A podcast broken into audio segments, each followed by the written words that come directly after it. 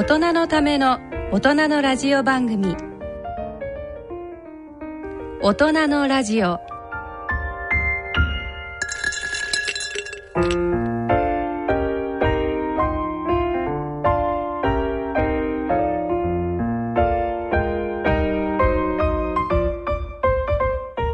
皆さんお元気ですか、えー、奈良正治です。ご機嫌いかがでしょうか？あ神田京子でございます。大人のラジオ、えー、第4土曜日のこの時間でございますが私どもでお送りいたします、えー、奈良先生よろしくお願いいたします。はい。大人のための大人のラジオ。第4土曜日のこの時間を進行いただきますのは人間ドック学会理事長の奈良正治さんと講談師の神田京子さんのお二人です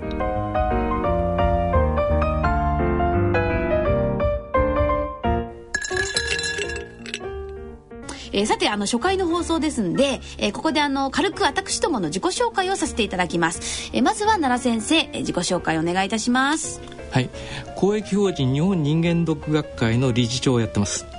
私の専門は内科で神経内科、うん、特にあの脳卒中のあの治療とかリハビリが専門です、はい、で生まれは埼玉県の浦和市で浦和高校それから慶応大学の医学部を出てで医学部を卒業して内科の研究室に入ったんですけども大学の方からミシガン州のえー、ウェーン州立大学のマイヤー教授という脳卒中の専門の大先生のところに留学させられました。留学、はい、えアメリカの医学を学ばれたということですよね、はい、でマイヤー教授というのはもう亡くなりましたけれども、実はケネディ大統領の医療顧問をやった大変な人で、研究費もたっぷりあったしそれから師匠を13人使ってたという大変な人です。でそこに、えー、足掛け3年研究生活してました。そうなんですね。はい、はい、で慶応大学の病院に、はい、慶応大学の内科に入って早速あの福島県の公立岩瀬病院これ後藤新平が医者になった名門病院です。ああ、うん、3年間行っておりました。福島県ですよね須賀川市。はいでそれから今度は慶応に帰ってしばらくおりましてから伊豆の韮山温泉病院というところに今度は出張しまして、うん、そこでは慶応大学で脳卒中の治療を受けた、はい、あの結構偉い方がいらっしゃったんですけどそういう方のリハビリをする病院に行っておりました。それから今度は足利赤十字病院というところに、うん、あの出まして、えー、そこに足利赤十字病院で三十、はい、何年間捕まって、えー、あのついには足利赤十字病院で病院長をさせられて。あそうですか。先生はもう優秀でいらっしゃるからあちこち捕まって全国であちこちで うちにも来てくれこっちにも来てくれと。いやいや。引っ張りだこだったわけですね。引っ張りだこじゃなくて、はあ、あの引っ張り出された方じゃないかと引っ張り出された。あそうですか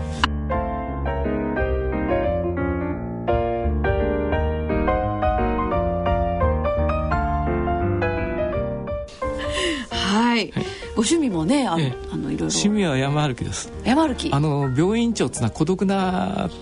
立場でね、はい、600ベッドの大きな病院でしたから、はい。そうするとですねやっぱりあの治療が悪かったんじゃないかとかあの医者はけしからんとかあの看護婦はけしからんというようなことを始終聞かされるもんですから。だいぶストレスが溜まって。で一番いいのは山のてっぺん行ってバカ野郎っていうのが一番いいんですね。あすごく発散できる感じしますもんね、ね、誰もいませんし。たまに会うのはイノシシぐらいですね。あそうですかまあそういうことであの、はい、山登りが好きです。はい。それで大体てっぺん野郎とあだ名がついてて、はい、高いものがあると何でも登りたくなるんですね。あそうですか。不思議なじゃあ背の高い女性も好きかもしれない。いえいえ。あそうですやっぱりあの女性にこう見下げられると怖いですから。嫌なんですね、えええ、ちっちゃい方がいいです。うちの家内も小さいです。あそうです。失礼いたしました。はいもっと詳しくお聞きしたいんですけども、はい、改めてあの私の履歴書コーナーで伺ってまいりたいと思います、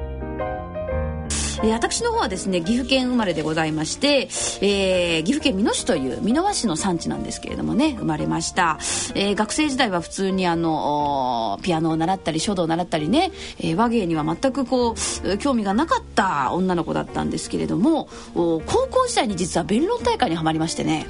人前で話すということに。それでなんか人前で話したいなと思ってるうちにアナウンサーというものが喋りの仕事だなんて思って大学入りまして東京出ましてでいろいろまああの生活してるうちにで寄席に通うようになって、えー、2代目神田山陽と出会ったんですよ。で先生2代目神田山陽をちっちゃい頃ラジオで聞いていたまたはあの少年時代に聞いていたということをおっしゃってましたけど。そうですね、えー、あの当時はあの、えー、私が小学生とか中学生の頃はですね、はい、娯楽はラジオだったんですよ。えー、えーそれでラジオで大好きだったのお相撲の双葉山でね。へえ双葉山が、ま、負けるとね、はい、あの布団に潜って寝ちゃったりなんかしたことがありましてね。あそうですか。それラジオで聞きながらその状況を聞きながらですよね。双葉山が秋の海に負けた時は、ラジオを聞いててね、はい、大変なショックで寝込んじゃった。あれ双葉山の時代をその聞いているっていうのは先生おいくつ？60代ぐらいに見える、はい、何を隠そう実は81でございます。85えええただあのおつむがですね、だんだんだんだん若くなってきたもんですからおつむの中身が。あ中身が、ええ、あ。見かけ上ね、はい、若く見えるのかもしれませんけども、はい、頭はカスカスです。いやもう理髪な乱々としたもう眼差しを先ほどから受けててドキドキしておりますけど えあ私の履歴に戻りますが。で二代目神田山陽89歳の師匠を見て感動したんですよ、はい。それでもうねあこの人の伝えたいもの私も伝えたいわっていう一心で楽屋に行って「弟子にしてください」って頭を下げたら師匠その頃糖尿病だったんですね。で病院でリハビリ入院してて外出届を出して講座出てたらしくて私が楽屋を訪ねた時にはもう師匠いなくて、えー、病院に戻っちゃっていた。ってことで翌日にその病院に私もう一回弟子入り志願をし直しに行ってだから師匠がいる病室の白い床に頭をこすりつけて私を弟子にしてくださいっつって言ったら、まあ、自分89だしねもういつ死んでもおかしくないって思ってるんだけどこんな若い子が来たから今日突然来てびっくりしたから京子っていう名前をつけて入門しなさいっつって取ってくれたの。っていうのがまああのいきさつなんですけどもね。それでまあ入門いたしまして現在はまあ13年丸13年修行しておりまして、えー、都内の寄席を中心に独演会をしたりあの音楽の人とのコラボレーションなんかも大好きでございまして、えー、いろいろ講談を中心にさまざまな表現活動をさせてもらっております、えー、大人のための大人のラジオ奈良先生と私神田京子で進めてまいります。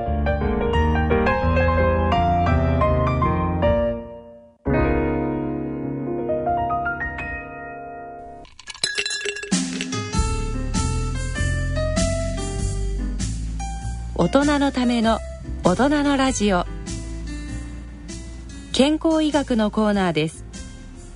このコーナーでは奈良正治さんに医学の話題をお話しいただきます。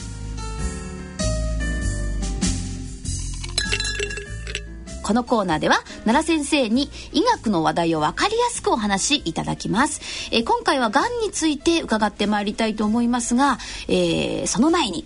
医学の話題と言いますと何といっても京都大学の山中教授のノーベル医学生理学賞の受賞でございますが医学生理学賞ではえー、利根川進さんが最初です。が最初ですね、はい、に次ぐ2人目の受賞というのが、はい、えー、京都大学の山中教授ということで、はい、先生いかがでございましょう？はい。実はですねあの皆さんご存じないことが多いんですけども、はい、ノーベル医学生理学賞の第1回のあの受賞者に決まっていたのが北里柴三郎だったんですよね。あはい。北里柴三郎ってあの、まあ、名前だけは私も知っているレベルの有名な方ですもんね、はい。はい、実はワクチンを発明した人ですね。ええ。まあいろいろな理由であの北里柴三郎さんは、うん、第1回ノーベル賞を取り損なった。あ。で北里先生は、ええ、あのその当時ね恐怖の病気だったあの破傷風とジフテリア、はい、かかったら必ず死ぬ病気だったんです、うん、でその破傷風菌とジフテリア菌っていうのを発見して、えー、でその破傷風菌もジフテリア菌も菌体外毒素って菌の外に毒を出すんです。はあ。それを出すってことを世界で初めて発見したはい。それでさらにそれをね馬に注射して、えー、馬っつうのは人間はでかいですから、はいある量打ったんじゃ死なないわけですよ。そうすると馬は破傷風菌やジフテリア菌の毒素をね中和しようってね血液の中に、はい、つまり血清の中にそういう毒素を中和しちゃうものを作ったで馬血清ってそれ。でなんでねその破傷風っていうのは怖かったかっつうとねその当時兵隊さんは軍馬使ってたでしょ？車掌風景っていうのはね、うん、馬糞に多く含まれてるんです。馬の糞に。だからあの馬場とかね騎兵隊が訓練した後とかそういうところは危なかった。それからもう一つねその当時の農家っていうのはいわゆる農機具がなかったから、はい、馬で農耕してたでしょ？そうですよね。馬が耕してるうちにポタポタとするでしょ、はい、そうするとその中に破傷風菌が入ってたからそれを傷に入れちゃうとその破傷風になるんです破傷風っつうのはね大変恐ろしい病気で一旦かかったら治んない。必ず死んだんです昔は。世界中ね、はい、破傷風ってのは怖がられてて例えばあのロシアのコサック兵とか、はい、それからヨーロッパでもね騎兵が全盛期だったわけ。だからそこで兵隊が破傷風になると死んじゃうんで、うん、で北里柴三郎の発見っていうのはもう大変なトピックだったんだ、うん、でしかもそれを治療する方法を発明したわけですよ、はい、それがワクチンだったでそれまでねあの医学っつうのはねなんとか効く薬がないかとかそういうことを探したんだけど、効く薬じゃなくてそういう病気にならないような方法を発明したのが北里柴三郎だ。だからそんな素晴らしい人が賞を取れないっていうのはね、ええ、それはですね、えー、あのノーベル賞っていうのは1901年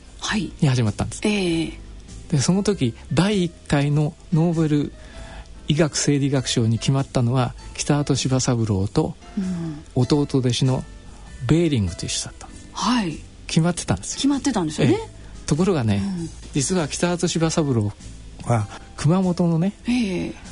あの医学校を卒業した時に非常に優秀だったもんですから、はい、でそこのマンスフェルドというね、校長さんが「あんた優秀だからね東京に行って、うん、あの東京大学に行きなさいと」で卒業してからまた行き直したわけ。で北里柴三郎は30過ぎてね、あの東京大学卒業したの。ね、決して早くはないですよね。早くないですね。うん、おっさんだったわけですね。ね？ええ。うん、それで北里柴三郎の2期上にね、はい、森林太郎がいたの。後の森森鴎外ですね。うん、でその人は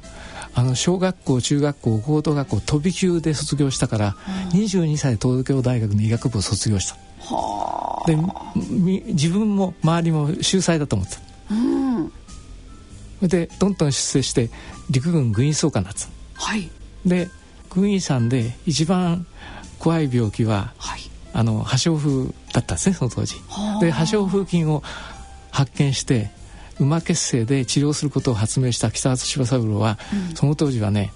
もう大変優秀だったことでみんな日本で称賛したわけですよ、はい、ところがね、ええ、もう一つ日本軍で一番問題になったのは脚気だった。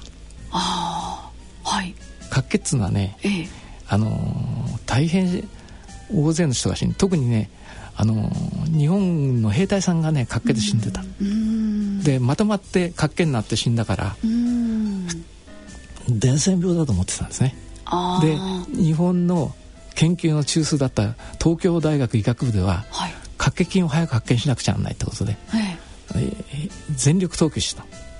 でところがそこに東京大学のエースのね、うん、尾形正則という講師が、うん、白血菌を発見したという大発表した、うん、で世界中にそれが伝わった、はい、そこに細菌学のドンのロベルト・ココさんが、あの北里柴三郎に北里君ね、あの尾形正則さんの論文見たけど、はい、ちょっといろいろねおかしいとこあるから、あんた日本人だから手紙書いてやってくれ。で手紙を書いたわけですよ、はい、それならね尾形正則はその手紙を見て劣化なごとく怒ったんですね、はあ、で親友の森林太郎、ええ、あの陸軍軍医総監の森林太郎のとこ持ってった、はい、で2人とも頭に来てね、うん、東京大学の総長を持ってった、うん、だから北里は無礼なやつと、うん、東京大学でお世話になって、ロベルト・ココのとこ行かしてもらったにもかかわらず、はい。この頃ねいくつかの業績を上げてあの天狗になってると。無礼だと。それで東京大学のエースの尾形正則を各駅にケチつけやがった。けしからんってことでね、えー、排除された。そういった内部のことで、ええやいや内部ってその時は東京大学がなんつったって、ね、日本の研究のトップだった。トップですもんね、ね、そこに何か行ってくるなんてと、ええ。とんでもないと、でも本当はねロベルト・コホが言ったんだけども、ロベルト・コホっていうのはね言うなら細菌学の神様なんですよ。で森林太郎もロベルト・コホのとこ留学してたこと、だから森林あのロベルト・コホにケチをつけるってことはできなかったから。だから手紙を書いて北里柴三郎を叩いたわけ。ああそっちを叩いちゃったんですね、だからしばらく経って、はい、北里柴三郎先生がワクチンを発明したってことでね、第1回のノーベル医学生理学賞に決まったんです。ね、はい、でその時にその森林太郎先生と、ええ、それから東大の佐々総長と連名で、北里柴三郎なる者は 研究は維持知らず人格欠損の人間であると。そんなものにノーベル賞はね不適だ。手紙出したもんだから、とうとうもらいそうになっちゃった、それで決まってたから2人決まってたんですけどね、北畑柴三郎と弟弟子のベーリングだったんだけど北畑さんがいなくなったからベーリングだけになった、はあ、でそれから何年か経って山際勝三郎先生が世界で初めて人工のがんを作った、はい、うさぎの耳に3年間コールタールを縫い続けて、うん、がんを作ったと、えー、素晴らしい研究なんですね、うん、人工のがんですから、えー、その時糖尿病の研究でね、うん、有名なインスリンを発見したバンチングとベストという人にノーベル賞がいっちゃったんです、はあはあ、でもあの大変立派なあの研究だということで、学習院賞を頂戴しまして。で学習院賞を取って、あの昭和天皇と御前講義に行ったんですね。その時に有名なこと言ったんです。が、うん。を作るのは難しいものでございます。というふうに言ったんですね。はあ。裏返して言えばがんになるのは大変難しいんですよ。そう簡単になれるもんじゃないんです。山際勝三郎先生は、うん、うさぎの耳の毛を剃って、はい、毎日毎日365日、はい、あの3年間コールタールを塗り続けて、ようやくがんができた時々塗ったのはできなかったと。だからがんになるのは難しいんです。同じ何かその繰り返し繰り返し何かのこの刺激というか、はい、こう与え続けないと、はい、しかもそれを長くやんないと、はい、がんにはならないと、はい、でも巷にはねみんなもう何何人に1人はみたいな感じでこう自分がもういつがんになるか怖いと思ってる人いっぱいいると思うんですけど、実はそんな簡単にはならない。ならないです。何十年もかかんないとなならないんですよ。何十年も同じ刺激をってことですか？同じ。そのうさぎの耳の場合はそのコールタールを塗り続けたことによって3年でできたわけですけどがんが、はいはい、私たち人間でいうと普通の生活に落とし込むとどんなことが刺激になるんですかねそうですねがんっていうのは大体、えー、あの5060の人に多いわけですよね？特に胃がんはね、えー、日本で一番多かった胃がんというのは、うん、あの5060からなるもので、まあ3040でもなる方いらっしゃいますけどね、うん、どっちかって非常に珍しい。で大体、あのー、中年過ぎの方ががんになる方が多いんですけども、えー、えーと不思議な現象がありましてね、えー、えーと日本のねある県で、うん、あのー、食道がんと胃がんがねあの多く出る地域があったんです、まあ、実はあの紀伊半島の真ん中の県なんですけどね。ただねあのそれ以外にがんっていうのは秋田県とかね青森県とかね寒冷地に多いんですよ。寒いとこですね。寒いとこところが、その和歌山県とか奈良県というのはどっちかって寒冷地じゃないでしょ。暖かい温暖なイメージですよね、はい。はい。はい、では初め分かんなかったんですね。そしたらねあるあの共通した事実が分かったんです、うん、何かっつうとねその秋田県とかあの青森県とか寒いところは熱いもの食べるでしょ？そうですよね、ね、どうしても。それからその奈良県和歌山県のある地域ではね、うん、朝熱い茶粥を食べる習慣があった。でお隣の中国でもね、中国の山の中で熱い茶粥をね食べるとこがあるそこもね食道がんと胃がんが多く出るんですね。でどうやらそのやけどじゃないかって考えることもできるんですね。熱いものをお腹の中に入れて、ええそれで毎日毎日ね熱いお茶を飲んだり、うん。うん、熱いあのものを食べたり、うん、炊きたてのご飯じゃなくてしょうがないとかそういうことをやってるとやけどするわけですよ。神田さんもあの何か食べて口の中やけどすることありますね。ありますあります。熱い餃子かなんか食べて中がチュッと出てきて。熱ってなりますよね。火膨れができるでしょ？でも翌日は治っちゃうでしょ？はい、ね、それで胃袋っつうのはね、あの熱熱い冷たいの感覚がないんですよ。でやけどしても分かんないわけですよ。で喉元過ぎれば熱さを忘れるということわざがありますね。はい。あれ懲りてもあのちょっと時間が進む忘れちゃってまた同じことやる。そうですね。そういうことわざでしょ？はい。だから口の中で熱いと思ってもねごくんと飲んじまえばもう熱くないわけですよ、えーだから自分では美味しいと思って熱いものもいただいて、でお腹の中入ったらお腹の中ではでも胃はびっくりしたり食道はびっくりしたりしてるわけですよね、ええ、ができてるわけですよ。実は、ええ、でそれを毎日毎日熱いものが大好き大好きって同じように食べ続けたら、大変ってことですね。そうなんですよ。それが刺激になって、はいはい、胃の中にそういうちょっとがんができちゃったり。で、ね、毎日朝昼晩朝昼晩やけどしたとするでしょはい。そうするとね5年や10年じゃね、ええ、あの胃袋さんはね我慢してくれる。我慢する。ところがね何十年も添えられてもういい加減してくれやと、うん、材料もなくなっちゃったと適当にソプラノを使ってね治そうじゃないかって作ったのががんだというふうに私は言ってるんです。でももっとがんのがんになる理由っていうのは非常に難しい理由があって山中先生の iPS 細胞で研究していただかなくちゃいけないんですけども。あさっきのあのノーベル賞の,、はい。はい、医学がんの出来方っていうのはね難しいものですから時間かかるんです。簡単になるものはねあの極度のね放射線がそういうもんじゃなくちゃならないんです。それからあの一頃大騒ぎになったダイオクシンとか、はい、そういうものを1回2回食べたり食べたり吸ったりしてもならないんですよ。ならない。毎毎日そこにいるとね、はい、そういうものに被爆あるいはあの接触してるとなっちゃうこと。で、ね,、も人間の体もね動物の体もよくできてましてね、えー、そう簡単には壊れないようになってるんです。壊れない、はいなんかこう胃がんとかってくるとこうストレスが原因かなとかって思っちゃうこともあるんですけど。それもそうですよ。胃が痛いっつうのはね、うん、胃の粘膜が剥げちゃってその中の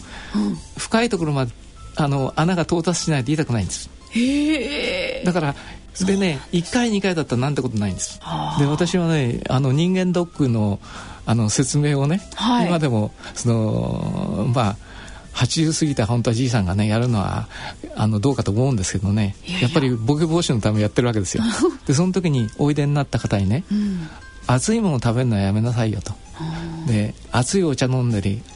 熱いご飯をパクパク食べたりすると危ないよと、はい、だから湯飲み茶碗の中指突っ込んで等間状できたら飲んでもいいですよと、指の皮ってのは熱いんですよ。丈夫なんですよ、はい、胃袋の皮ってのは簡単にひむけるんですよ、ね、だからあのもし指を突っ込んでね熱くないぐらいのもんだったら大丈夫。です大丈夫。でも大概あのー、美味しい熱いお茶入れてくれって入れた時にそこに指突っ込んで10秒ってなかなか持たないですね。熱ってなる時ありますよね。そうですね。あのお茶の一番美味しい温度っつうのはね、はい、るお茶の対価に聞いたらば80度なんだそうですね。80度 ,80 度。でもねあなた80度のお風呂に入ってください。あっという間に石川五右衛門になっちゃうからそうですよね。石川五右衛門。だって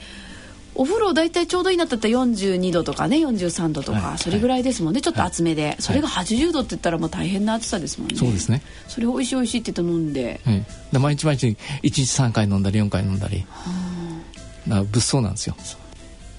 えー、先生がお考えになるがんにならない方法っていうのをこういくつか箇条書きのような形で教えていただけますでしょうか、はい、もう2 3 0年前にね、はい、がんにならない16箇条っていうのを私が書いたんですけども、ええ、だいぶあの医学が進みましてね、はい、まあ適当でないものもあるし、もっと強調した方がいいってものがあるんですけども、はい、私は今でもねやっぱり熱いものを飲まない食べない、うん、それからタバコを吸わない。それからお酒を飲みすぎない、はい、毎日飲まない。それから腹八分目がよろしいと。それからあんまり塩辛いものとか薬局のその肉や魚を食べない。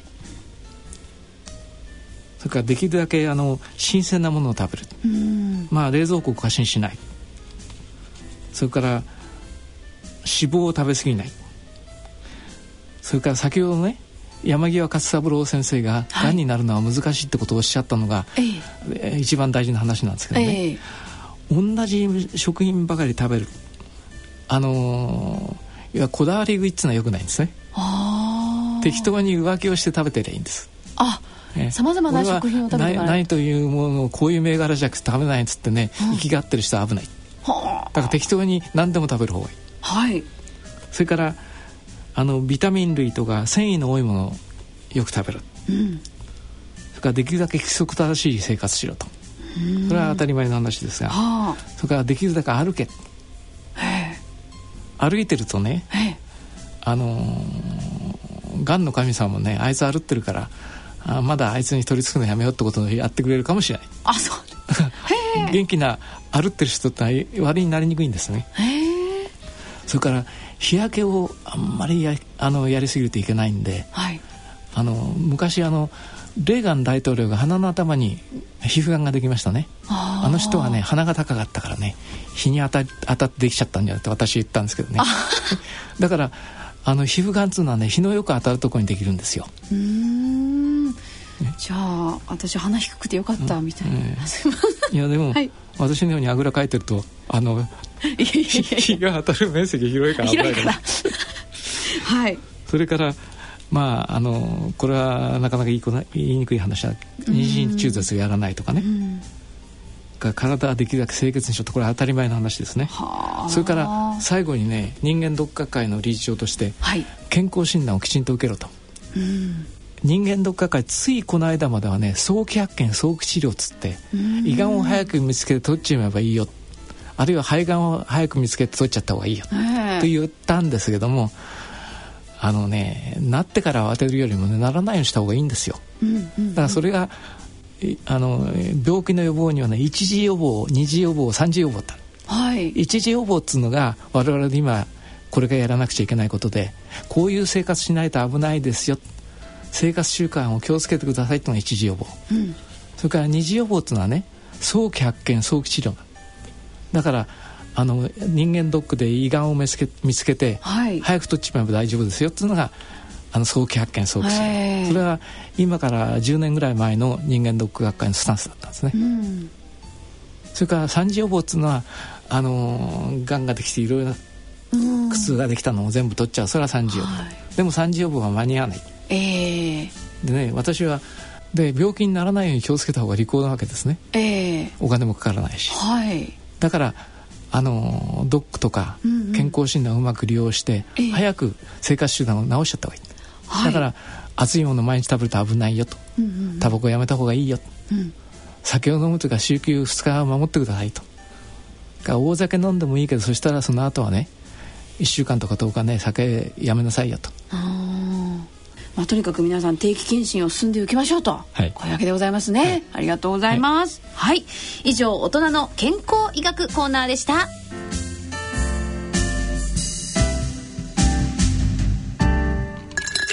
大人のための大人のラジオ。私の履歴書のコーナーです。このコーナーではゲストの方の人生の歩みをご紹介しその中から得られた教訓をお話しいただきます。今回は第4土曜日の1回目の放送ということで奈良正治さんのお話をお聞きいただきます。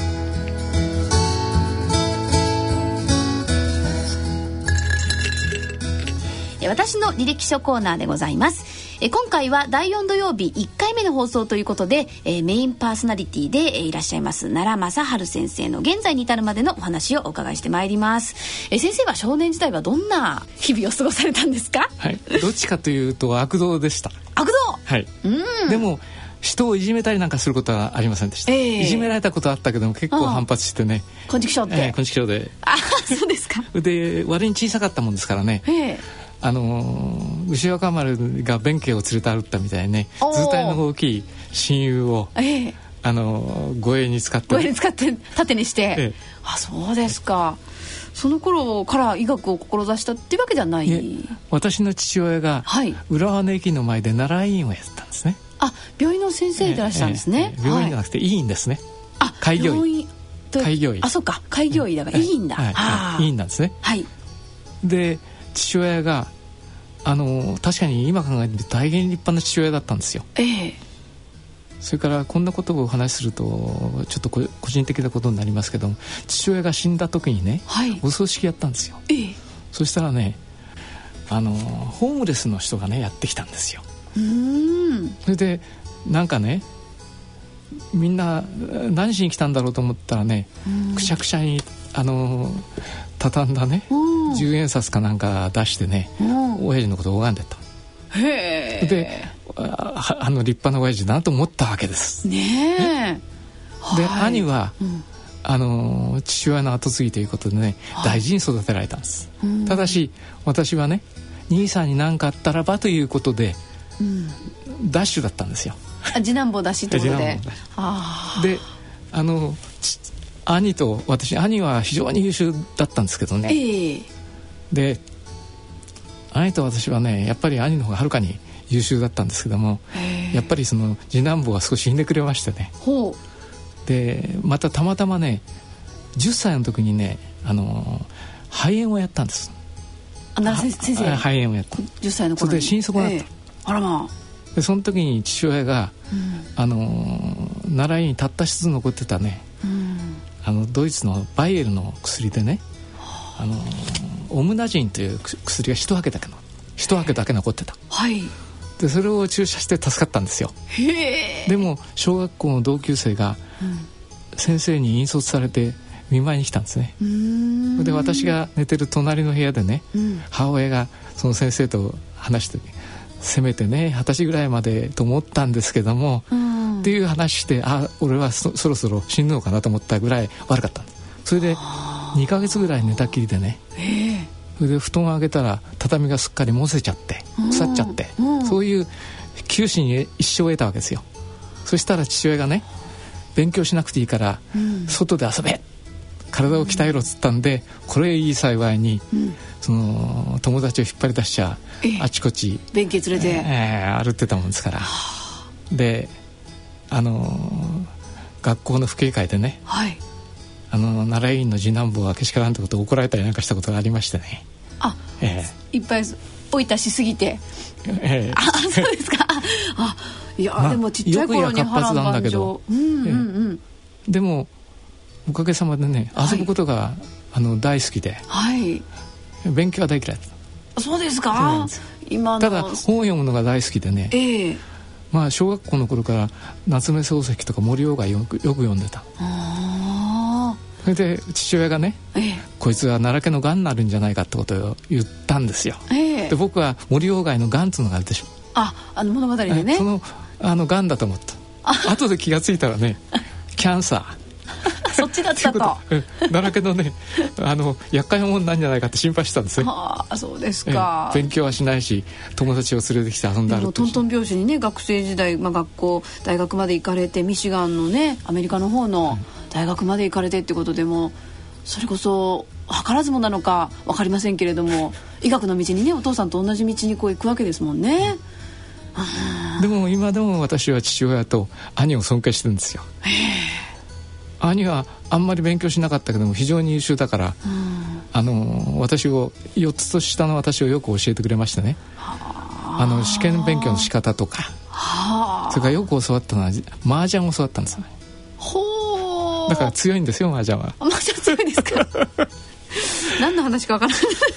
まあ、何はともあれね、うん、慶応行ってもどっちかっつったら、うん、悪いと友達を大勢作ってね。でも先生そのあの成果があってこう柔軟性がね素晴らしいなって本読んでると素人の私でもすごく医学が分かりやすく、あのドロドロ血とかサラサラ血とかね、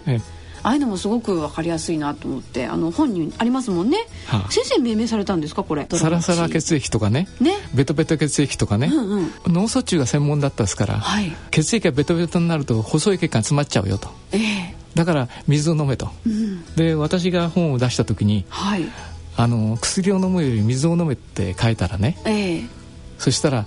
朝日新聞で変な本が出たと、えー、活字がでかいと、うん、それからもう一つね薬を飲むよりあの水を飲めってことを言ったから、えー、っていうことでね、えー、ヒットして売れちゃったんです。あああの成人病診察室という本ですよね、はい。はい、えー、ドクター習って、はい、これもちろん売れちゃって。売れちゃったんですね。ただあんまり売れちゃうと、ええ、やっぱり赤十字の職員ですからあ。んまりこうお金が、えー、お金持ちになって具合悪いから、えー、適当にあの原稿学やめちゃったんですけどね。やめちゃってて。ただその当時あのドロドロ血液とかベトベト血液とか、はい、そういうこと言った時にね、うん、あのえ本当偉い先生に大体あの表現がね、あの卑俗であるぞ。ということで怒られたことあるんですけど、あそうですか。でも怒られても平気ですから私は。あ金色小精神がちっちゃい頃に。かねあの指示を怒られてましたから先生に。そうなんですか。だから怒られ慣れてるから平気なんですよ。あの右の耳から入って左に抜けちゃうでしょ 先生楽しいです。先生の出版物の中にちょっと変わった本がありますよね、はい、なんか寝ながら読めるっていう、はい、これ普通に縦の本を寝ながら読むわけじゃなくてこれなんて言ったらいいんでしょう。カレンダーのようにこうパラパラめくっていくような本でございますがこれどういうことなんですかね？あの実はですね、はい、私の寝室のテレビは横向いてんですあテレビも横向いてる。横向いてんです。寝てる自分に合わせて画面の上下を、はい、えー、そうするとね何時間見てもくたびれませんから。やってごらんなさい、はあ、昔のブラウン管だったらいいですね、えーいや今私はね、薄型テレビだけどちゃんとあのネジを外してね横に向けちゃうわけですよ。で私ブラブラウン管テレビっていうのはちょうど四角い格好してましたから、はい、あの寝返り打った時反対側に持ってってコロッと転がしてね。本当に何時間見てもくたびれないくたびれないですね、そういうバカなこと考えてあるあの電機メーカーがね、はい、寝転テレビを作ったらっつったら、寝転がって見るテレビを本当に作ったことあった。それは売れませんでした。でこの横書きの本もですね、はい、ある出版社があの原稿書いてくれってたからあのその前にヒットしたドクター奈良の成人病診察室をね、はい、横書きに変えただけなんです。これはどうでしたか？え売れませんでした。売れませんでした。あの実際私もあの横になって読んでみるとすごく楽にねこう、横書きに書いてあって読みやすいんですけども、はい、なぜかというと私はよくね寝っ転がって本読んでたんですよ、うんうんうん、だからハードコピーのあの硬い本だとね、はい、こう開いたままこうやって見れるでしょ、ねえ。ー、僕はあの言うなら文庫本屋なんかだとこうやって押さえなくちゃならないですね。そうですね、えー、だからこう開いて立てられるような本を作ったらいいだろうっつったら、出版社がねこんなの売れるわけないっつったら本当に売れませんでした。あそうですか。いや先生意外とズボラな性格なわけですね普段、はい、そうですね。そのなんか柔軟さがとても魅力的でございます先生みたいにねこう生き生きとこう元気に今81歳でいらっしゃいますけれども、はい、元気にねそして医学の道をずっとこうなさってますけれども何かこう人生訓としてこう秘訣ってありますかね？秘訣は特にないんですけどね、えー、何しろやっぱり好きなことをやってないといけないですね、たまたまねその患者さんと話するのが大好きなんですよ。はあ、ね、それで患者さんと話して納得していただいてありがとうっつって帰る顔が大好きなんですよ、ね、だから医者辞められないわけですね、うん、だけどかなりやぶ医者ですよ僕は。何をしゃいやぶ医者なんだけども、ええ。やぶ医者のレベルでいろいろ考えるとベトベト血液とかサラサラ血液とかそういうなあの表現を発明しちゃったわけですよ。はい、でも偉い先生研究一途の偉い先生や大学教授から見ると、うん、とんでもない野郎だったことになりましたね。いやでも私たちの庶民の味方ですから奈良先生 ありがとうございます。えー、以上今回の私の履歴書奈良先生の人生振り返りましたけれども、えー、人生の教訓好きなことをやり続けると、はい、こういうことでよろしいでしょうか？はい嫌なことはやらないと。はい嫌なことはやらない。好きなことをやる。お話いただきました。ありがとうございます。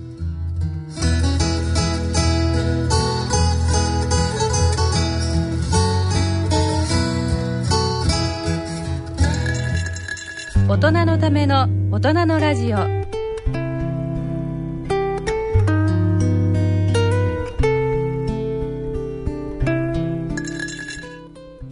えー、今回の大人のラジオいかがでございますでしょうか？先生ありがとうございました。本当に初めてね初回ということでね、えー、大変私楽しかったんですけれども先生も楽しんでいただけましたでしょうか、はい、おかげさまで大変綺麗な人の前でお話しさせていただいてありがとうございました。私ももう紳士の前でおしゃべりさせていただいて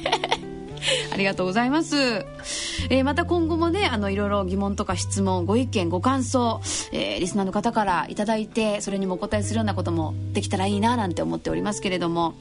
宛先はこちらです。ラジオ日経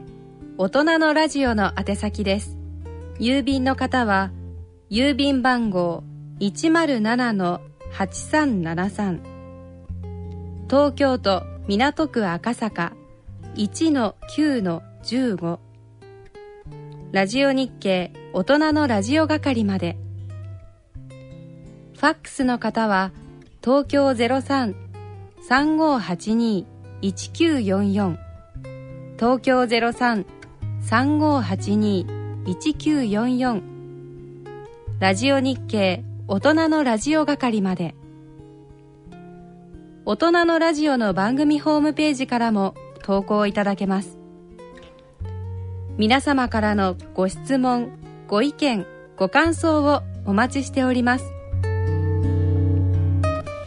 疑問質問などどしどしお寄せください。それではお時間となりました。お相手は私神田京子と奈良正治でございます。え次回私たちがお会いするのは来月の11月24日となります。え次回お会いする時までさよなら。さようなら